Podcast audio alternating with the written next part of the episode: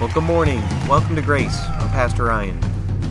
We recently had a rummage sale fundraiser at our church, and as we weeded through the collection of earthly treasures, it provided a great illustration of identifying what it is we love, and therefore, what is it that we tend to worship. Thanks for joining us today as we continue through Matthew chapter 6, studying how Jesus provides a reformation of worship. Well, a rummage sale is an opportunity that really forces you to dig through the old boxes. Did anybody find something that they forgot about as they were digging through the attic or the basement? No, nobody. You, you knew what you had. No surprises. Well, I was going through the attic with uh, with my mom and found this old beauty. Look at this. This was my suitcase when I was a child, filled with all my childhood treasures. I haven't looked in here too too much. So let's just see what we got today. All right, I have some Play Doh that looks like it's probably expired. Uh, look at this old train whistle. Look at that, that was in here. I'm um, not sure what this is, but I think it's the top of a flagpole, maybe? Uh, old broken telescope, a flashlight that doesn't work. You know, as I was going through these things, uh, I was reminded, seeing these objects again, how much fun I had with them when I was a kid. I, I thought this was an amazing treasure, right? I thought this was something uh, to be valued. I mean, what color is it? Yeah, this gold, right? This probably has value to it. And uh, this flashlight that I'm sure my imagination found some use for, I held onto it for some reason.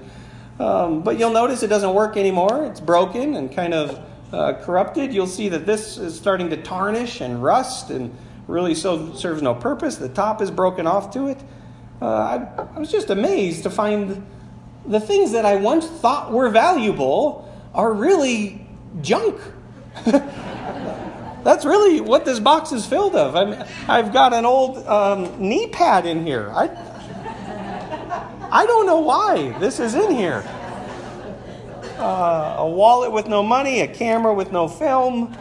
Um, things that once had value, but now that time has passed on, I recognize them for what they are, or they really hold no value at all. And it reminds me of my own children today as I look to see what they have in their toy boxes and how they hold on to those as treasures that they want to keep. I wonder what they'll think in 30 years, right? I wonder what they'll think when they look back. If this is really something to be treasured, or if it is what it appears to be on this world nothing but junk. It is easy to accumulate a lot of junk, isn't it? It's easy. Um, and that's what rummage sales and garage sales are for, right? A chance to kind of uh, get rid of this extra baggage, this, this stuff that's no longer necessary. Even some of the things that I bet you used to love, that you really thought were very cool in your life, really have little meaning to you any longer. Why do we hold on to those things? We, we ought to uh, jettison them from our lives. We ought to get rid of them. They're not necessary, They're not part of the, uh, the journey that we're on. And, and the hope is that as we come deeper in a relationship with Jesus Christ, we would recognize that the things of this earth that glitter, that appear to be gold, have far less value to us. Now, this morning, we're going to continue in this series on reformation as we're addressing the way in which the world will trick us, to conform us to think like the world, squeeze us into its mold tell us these are the things that you need. Bigger, right? Faster, right? It's really not.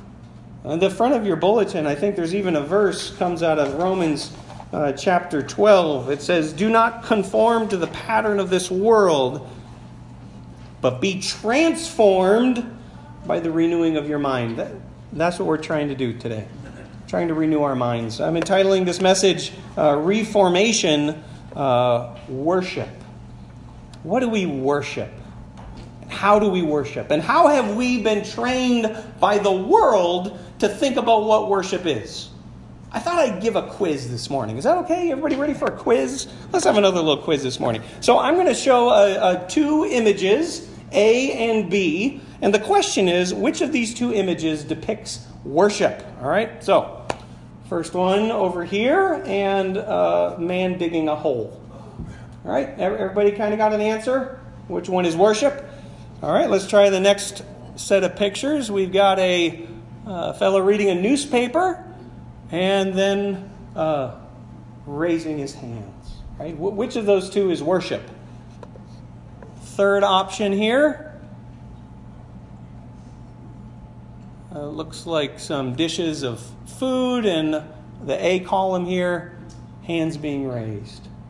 Everybody, everybody have their answer. You know, you know which one you think is is worship. Who thinks that I ask trick questions? Anybody? make make you think. So uh, what you don't know is that in picture B, there's a little bit I left out. That's actually a missions trip where they're digging a well uh, for people who are underprivileged that don't have water. And that's what's going on over there. In uh, the A column for number two, this is a gentleman who's meeting uh, in a nursing home w- with a lady who can no longer see any longer, and he's reading her the news so she knows what's going on. And in the third uh, uh, line here, uh, that's actually our own church. That's our community meal. Uh, serving our community with food. H- had it changed what you thought? Did anybody's answer change at all? Um, I was a little disingenuous too because all of these other pictures with arms being raised, uh, that's actually a Google search I did for rock concert. That's all that is. I just typed in rock concert and that's what came up, which really ought to cause us to examine how the world has shaped our understanding of worship. Uh, not only so in causing the church and many Christians to think that that ends up being the epitome of what worship is, whereas in fact it is worship. What is it that they're worshiping? See, we, we have moved beyond the discriminatory view of this to stop and ask for discretion how we understand what the world thinks is valuable. So much so that you can't even hardly tell the difference if I Google search for worship. So here's the pictures that come up when I search for worship. Hard to tell the difference, isn't it? I'll, I'll just flip back and forth here. That's a rock concert, and that's worship.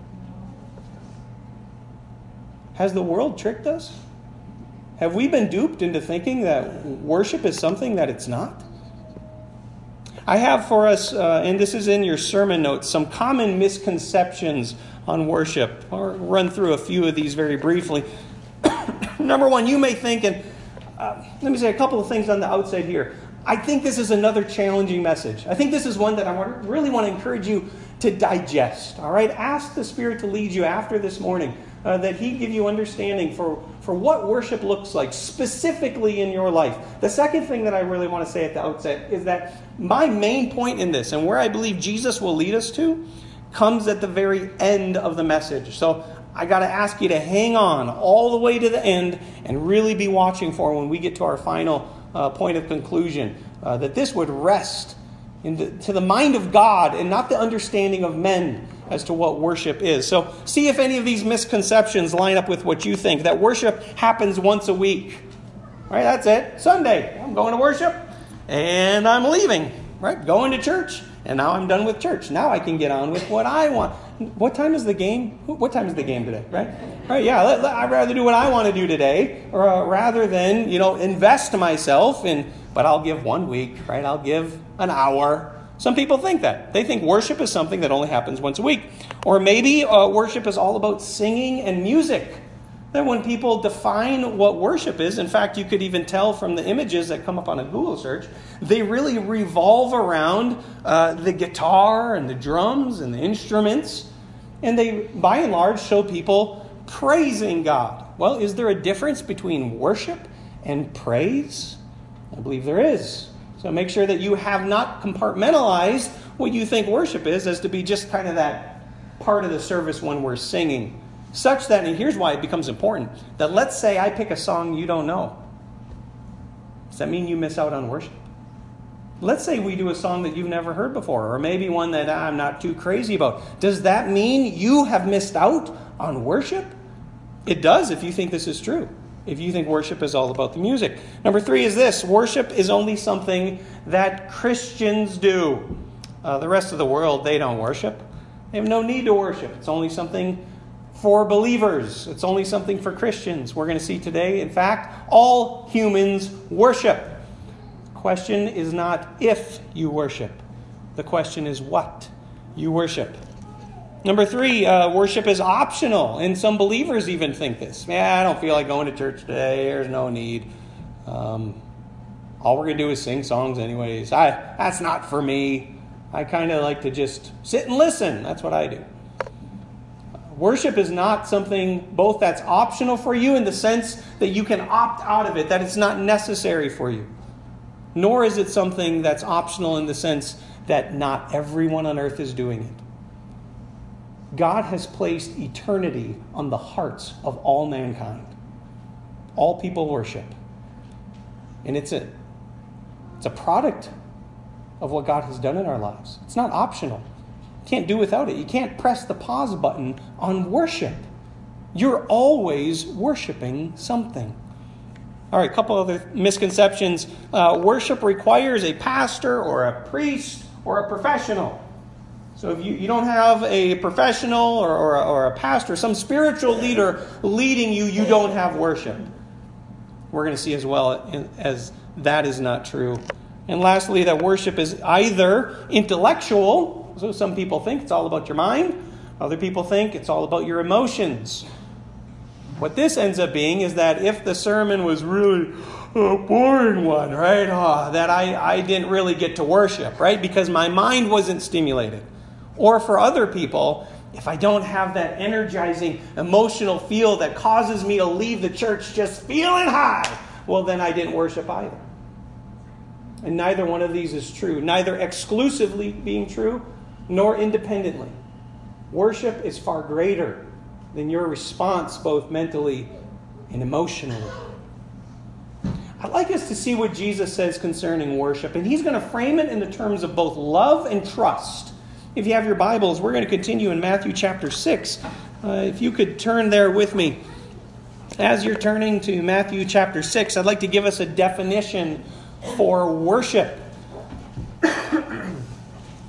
Worship comes from uh, really two old English words uh, the word worth and the word ship. And that's how we pronounce them today, even though uh, back in the 14th, 15th century they pronounced them a little differently.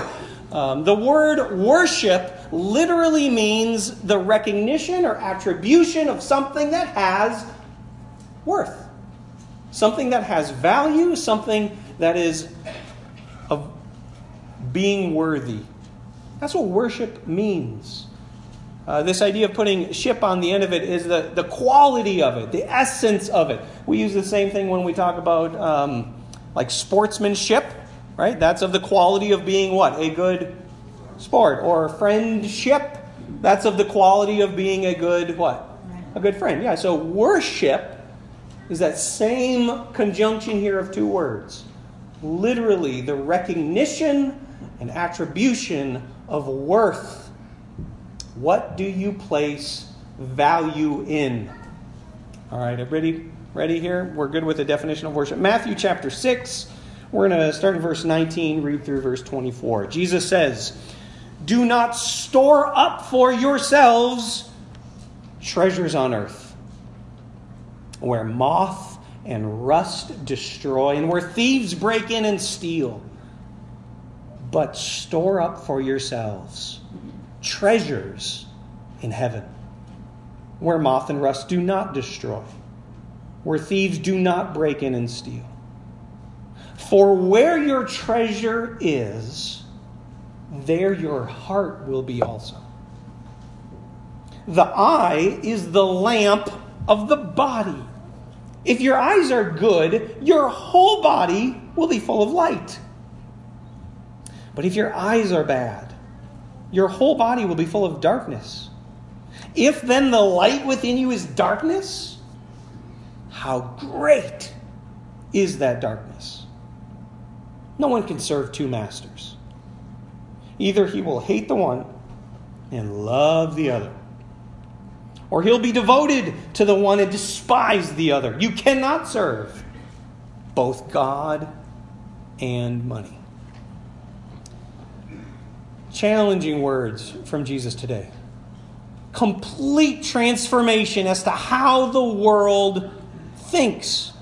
Uh, how many people here listen to rap music? Anybody? Didn't think so. All right, so uh, there is a whole generation of people that do. There's a whole generation of young people that that's what they're using to conform their minds. Uh, there's, a, there's a rapper who years ago uh, wrote these lyrics. His name is 50 Cent. Uh, Get rich or die trying.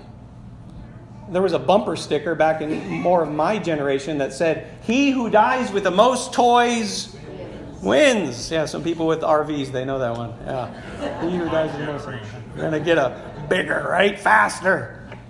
Both of these are phrases that come from the world and how the world thinks about what you ought to chase after, where you ought to place your heart, what you ought to find worth in and value in. And Jesus comes and he shifts it all.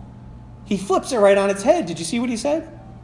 Don't store up treasures on earth where moths come and eat and where they rust, where thieves want to come in and steal. Jesus gives us a different location to store up our treasures, a place that cannot be touched by the corruption of this world. He says, Store up for yourself treasures in heaven. Then he says these words For where your treasure is, there your heart will be. What's he talking about here? The idea of our heart. In what way does your heart determine what you worship? I wanted to ask a couple of penetrating questions to really get you to think about this. Five questions to identify what it is that you worship. Number one, what is it that affects your attitude and your behavior? What is it that affects your attitude and your behavior? Um, when I'm enjoying a football game, um, if someone on, you know, one of these other teams that's playing around the country gets hurt, you know what? I mean, I feel bad for the guy, but I don't really care, right? But if my favorite quarterback goes down with what seems like an unnecessary hit, you know, we won't get into it, but you know what? It, it affects my attitude because I start kind of pacing around the house. And then when I finally find out that it's a broken collarbone and he's not going to be in, he's got to have surgery, and I get up and I leave and get in my truck and leave, I think uh, there's a clue phone there. Is it affecting your behavior? Is it affecting your attitude? Because that's a red flag to identify something that you have placed worth in, that you worship. It is the great delusion of our generation to think that we do not build edifices to the glory of the NFL, paying millions of dollars to athletes to play a game. Are you you're not going to tell me that's worship? I have another word for that. That's called idolatry is what that's called. If you look at archaeologists that go and dig up civilizations, the largest structures are always dedicated as temples to their gods. Imagine that aliens come long after humans die, right? And they uncover our civilization. What will they think about us? What will they think about our society when they go to Green Bay and find the largest structure there? What will they say? Well, this is their temple. This is where they worship. Now, I, I don't mean to ruin the game for you all today. I don't mean to do that. but I certainly want you to give some attention as to what it is that you place your worth in and value in. And if it affects your attitude and your behavior, it could be something that you're worshiping. Number two, uh, what's most important to you? I think if you can recall, we had a sermon months and months ago uh, about what if there was a fire in your house, right? You had one minute. And I said, that's kind of the wrong illustration because, you know, we'll all pick something that's really valuable to us. Rather, what if you had a whole day to fill a U Haul? Remember that? What would you put in your U Haul? What's most important to you? I promise you, all you have to do is look at the inventory of what you've amassed in there, and these are things that you will be tempted to worship. These are the very things that the devil will use in your life to tempt you to draw you away from the true living God. I find them important. I want to save them. They are my treasures. Number three, what do you spend your time and money on? If we just looked at a spreadsheet of your checking account, and maybe if you could identify the um, uh, the minutes of your day and your week to what it is that you expend your time on, they will reveal what it is you worship. you give these limited resources to only things that you value, only things that you find worth in. You only have so much time. You know that, right? You only have so much money. What is it that you are expending these resources on? They will identify what it is that you worship. Number four, what shapes your character? This one's a big one. What do you look like? Who do you look like? What have you patterned your life after? What is shaping how you think? Uh, we have a popular show called, um, is it still on, where they sing on a stage and there's judges? What's that called? American Idol? Uh, the Voice is the new one, yeah. And those are fun shows, right? They're fun. But what they do is they conform your mind to think how the world thinks. And you might begin to want to pattern your life after, oh, these, these idols. My, this is my hero. This is who I want to be like. Church, there's only one to whom you should desire and esteem to be like. His name is Jesus Christ. So, what shapes your character? And lastly, what do you love the most? And this is Jesus' words. This is what Jesus would ask, right? For where your treasure is, that's where your heart is. That's what you love the most.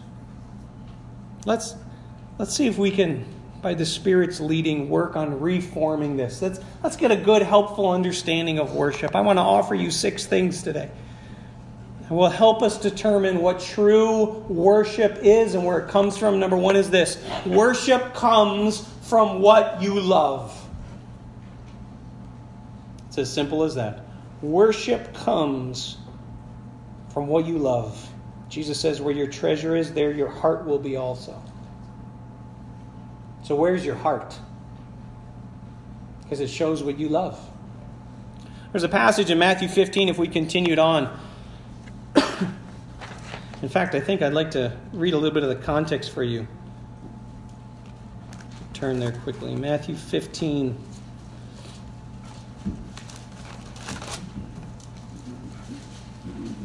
Start in verse 1.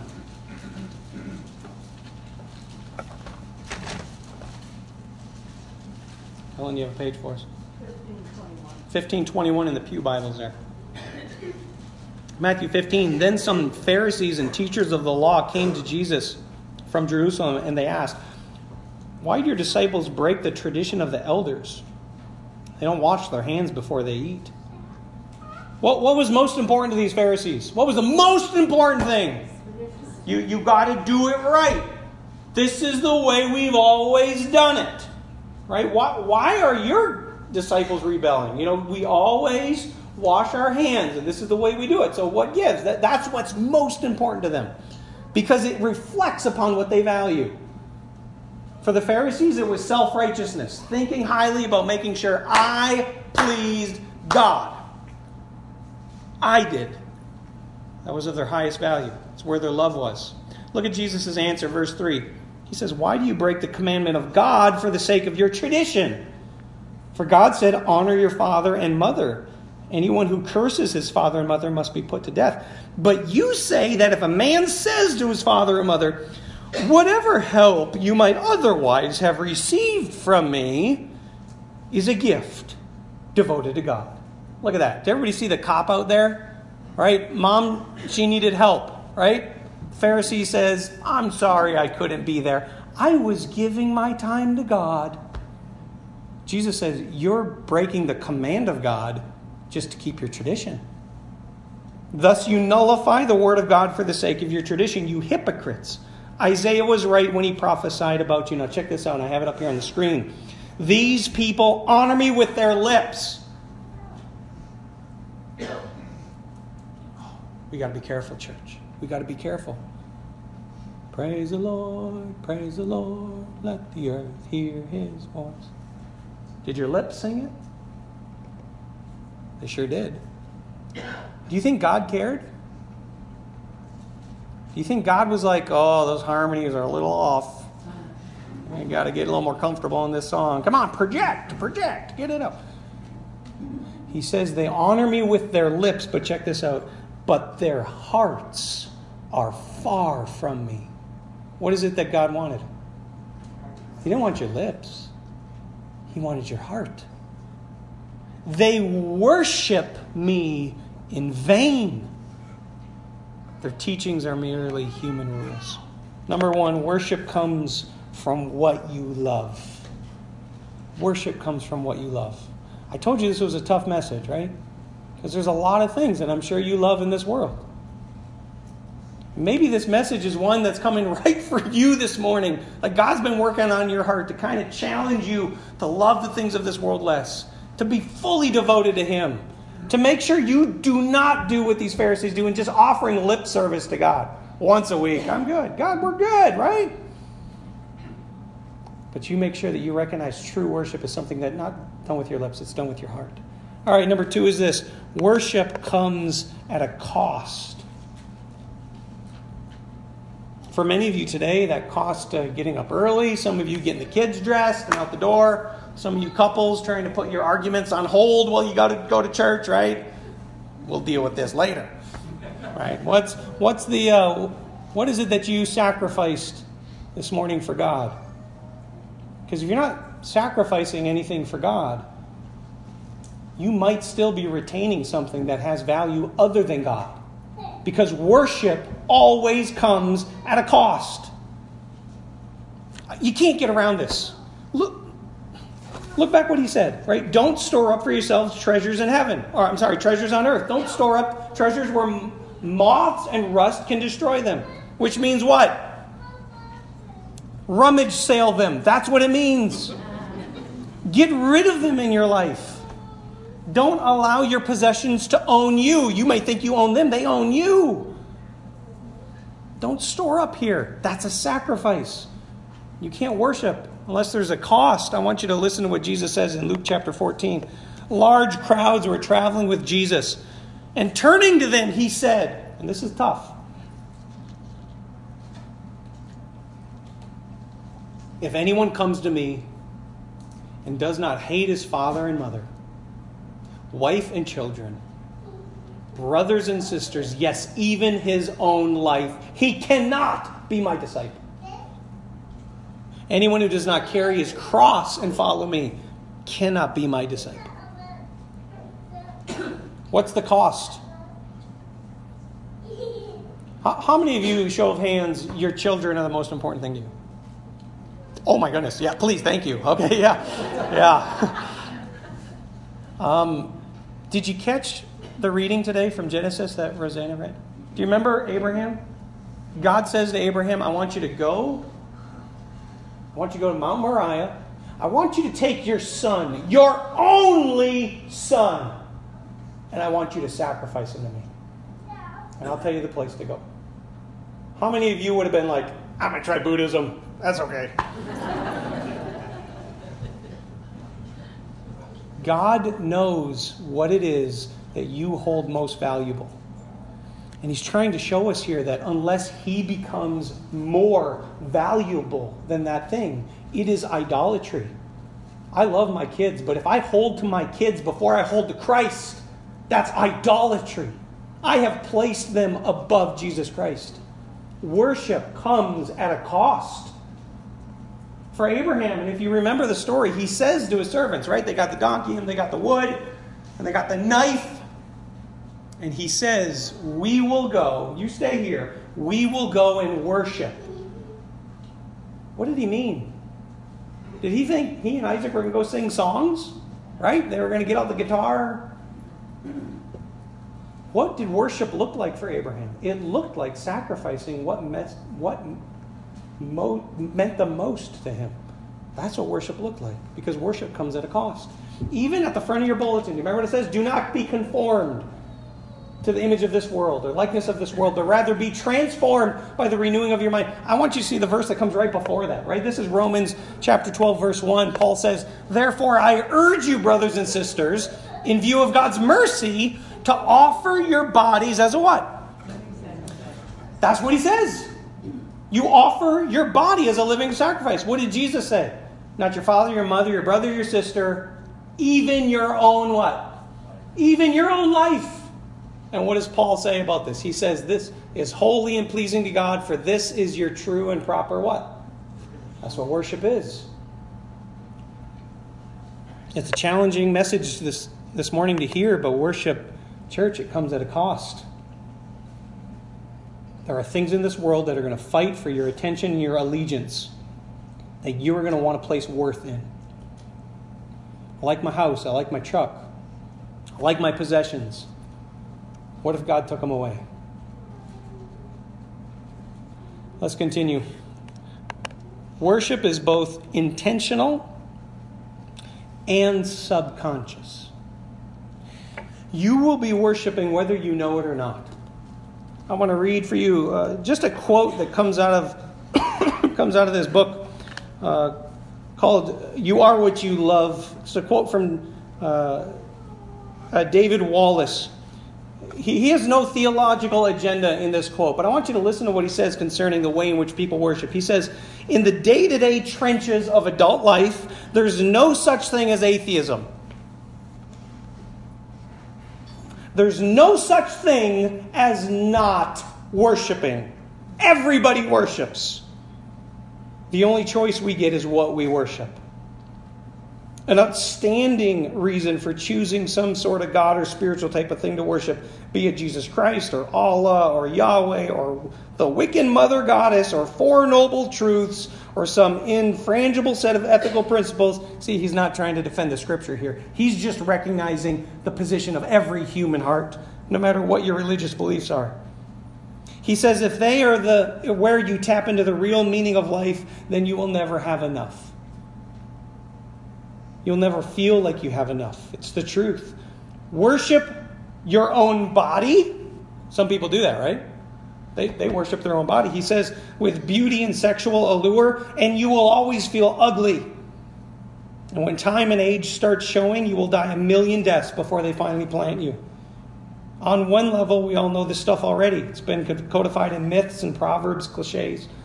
It's a skeleton of every great story. The trick is keeping the truth up front in your daily consciousness. He says, Worship power, and you'll always feel weak and afraid. You will need ever more power over others to keep that fear at bay. Worship your intellect, being seen as smart, and you'll end up feeling stupid, a fraud, always on the verge of being found out. He says this the insidious thing about these forms of worship is not that they're evil or sinful, it's that they're unconscious. They are the default settings. They are the kind of worship that you just gradually slip into day after day, getting more and more selective about what you see and how you measure value without ever being fully aware that that's what you are doing. Worship is subconscious for many people. They don't even realize they're doing it. The world has a way of squeezing you, conforming you to think like it. And many of us have been duped and tricked. Not only is it subconscious, it's also intentional. I want you to, um, I want you to see this in John's gospel. At the end of John's gospel, uh, Jesus goes to the disciples. And just before this, Peter and all his buddies who they, they left, and Jesus has been in the grave. And what does Peter say? Do you remember? Excuse me, I need a drink. He says, Let's go fishing.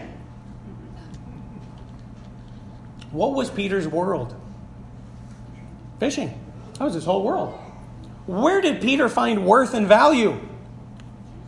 Fishing. Got this new rod. Right? This is his world. This is what he loved. This is what he worshiped. And then, G- remember, Jesus shows up on the shore, and I think we read this not too long ago. And Peter dives in and swims, and there's fish that the other guys are pulling in, and they get to the shore. And then in verse 15, uh, Jesus says this He says, When they had finished eating, Jesus said to Simon Peter, Simon, son of John, do you love me more than these? There's some question from uh, Bible commentators as to the, what the these refers to, but I, I want to submit to you, I don't think it's the other disciples. I think it's his old life. I think it's the net and the boat and the oars and the fish. It's right in the context of this story, right? It's, it's the framework around which Jesus asks this question Do you love me more than your old life? Yes, Lord, he said. You know that I love you. Did you see the subconscious error that was going on here? Peter went back to what he valued. He wasn't even thinking about it. He just went back to do it. And we would do the same thing because worship is subconscious. But look what Jesus' answer is. He said, What? Feed my lambs. Does that look subconscious or intentional to you? Worship is also intentional, it's commanded by Jesus. If it comes from what we love, then you can identify that's exactly where Jesus is taking Peter. What do you love, Peter? Do you love me more than these? And if so, then he gives him a command. He's got a purpose for him because worship is both intentional and subconscious. Number four, worship is exclusive. Jesus made this abundantly clear in our passages this morning from Matthew 6, verse 24. Jesus' words are No one can serve two masters. It's exclusive, right? It's not God plus Oprah. It's not God plus the gym. It's not God plus my bow or my gun or my truck or my farm. You can't serve two masters. You only get one. Look at his words. Either you'll hate the one and what? See the word? There's love again. So worship comes from what you love. You can't serve two.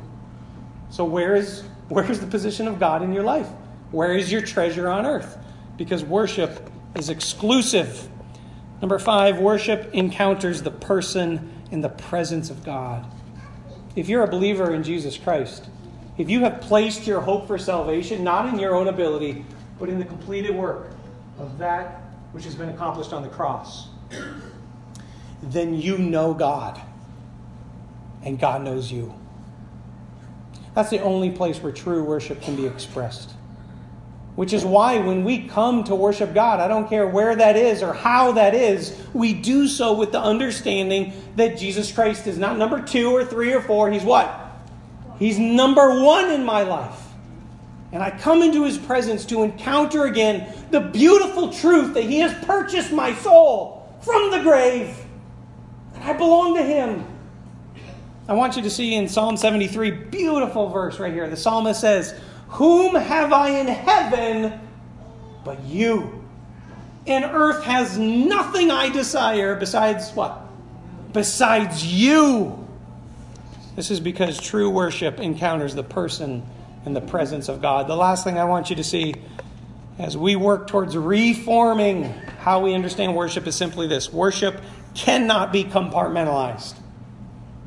It is not Sunday morning.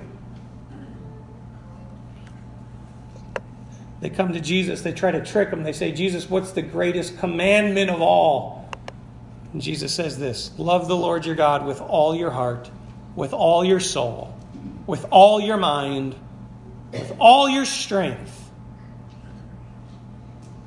How much of your mind does God want?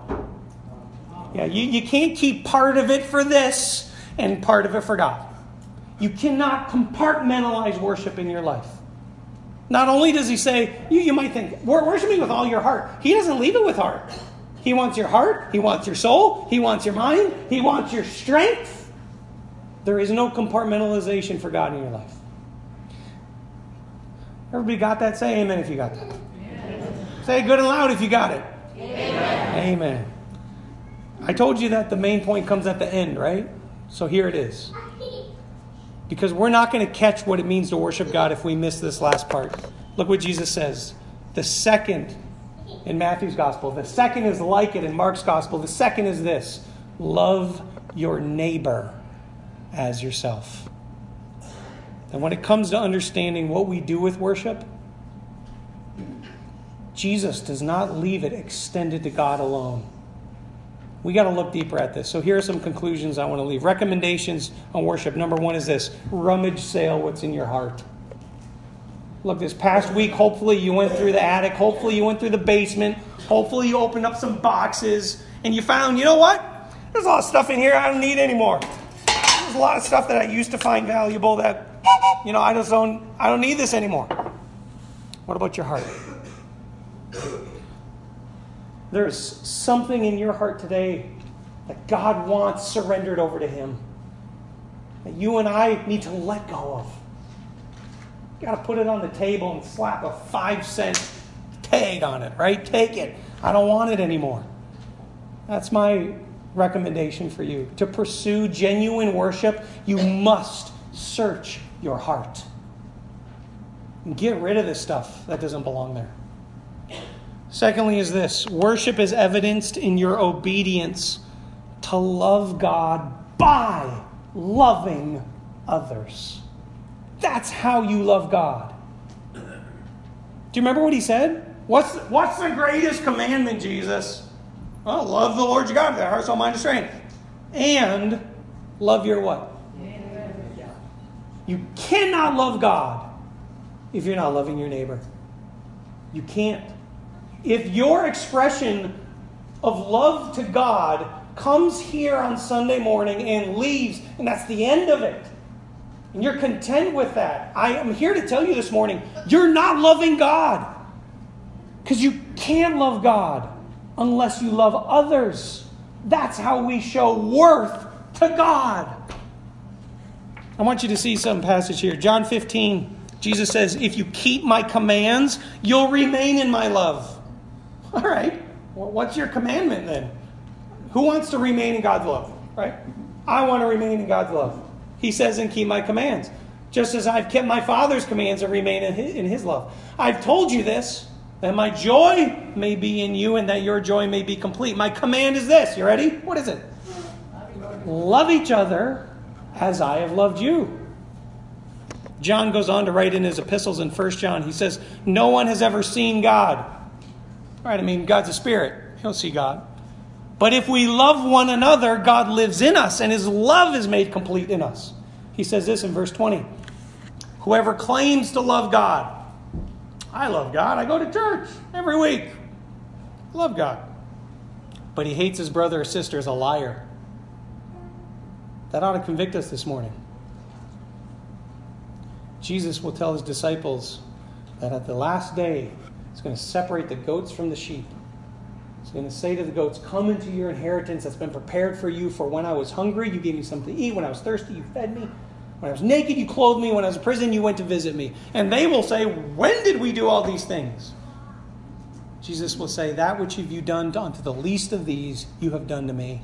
John says, Whoever does not love their brother and sister whom they have seen cannot love God whom they have not seen. Worship is evidenced in your obedience, right? Because that's what he says, right? Obey my commands. In your obedience to love God by loving others. So, my question for you this morning is who can you show love to today? Who can you show love to today? You know what that will be for you? This is the coolest part. This is the end of my message. Do you know what that will be for you? That will be a treasure in heaven.